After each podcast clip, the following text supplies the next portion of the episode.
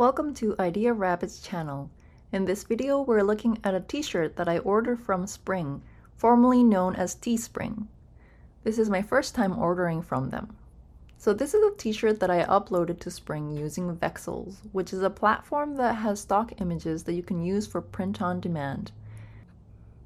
So right out of the package, it's not wrapped in another bag or anything compared to Printful, where each t-shirt was packaged in a sealed plastic bag.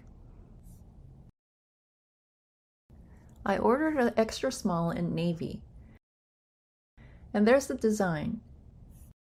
So if you have a subscription with Vexels, you can obviously use those designs that are already there.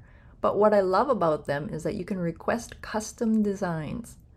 So this is one of the custom designs that I requested.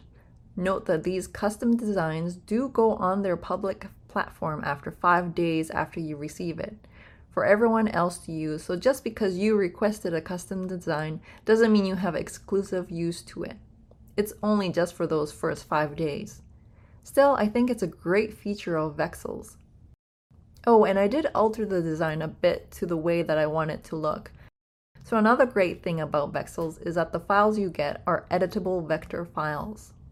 If you're interested in getting your own subscriptions from Vexels, I'll leave a link down below so you can go and check them out. As some people have mentioned on YouTube who've reviewed Spring's print, it's a bit grainy, but my t-shirt from Printful and Make had the same quality, so it could be that this is just how print-on-demand t-shirts print. But from afar, it looks really nice and I'm happy with the quality. So there you go, a quick look at Spring's print-on-demand t-shirts. See you again soon!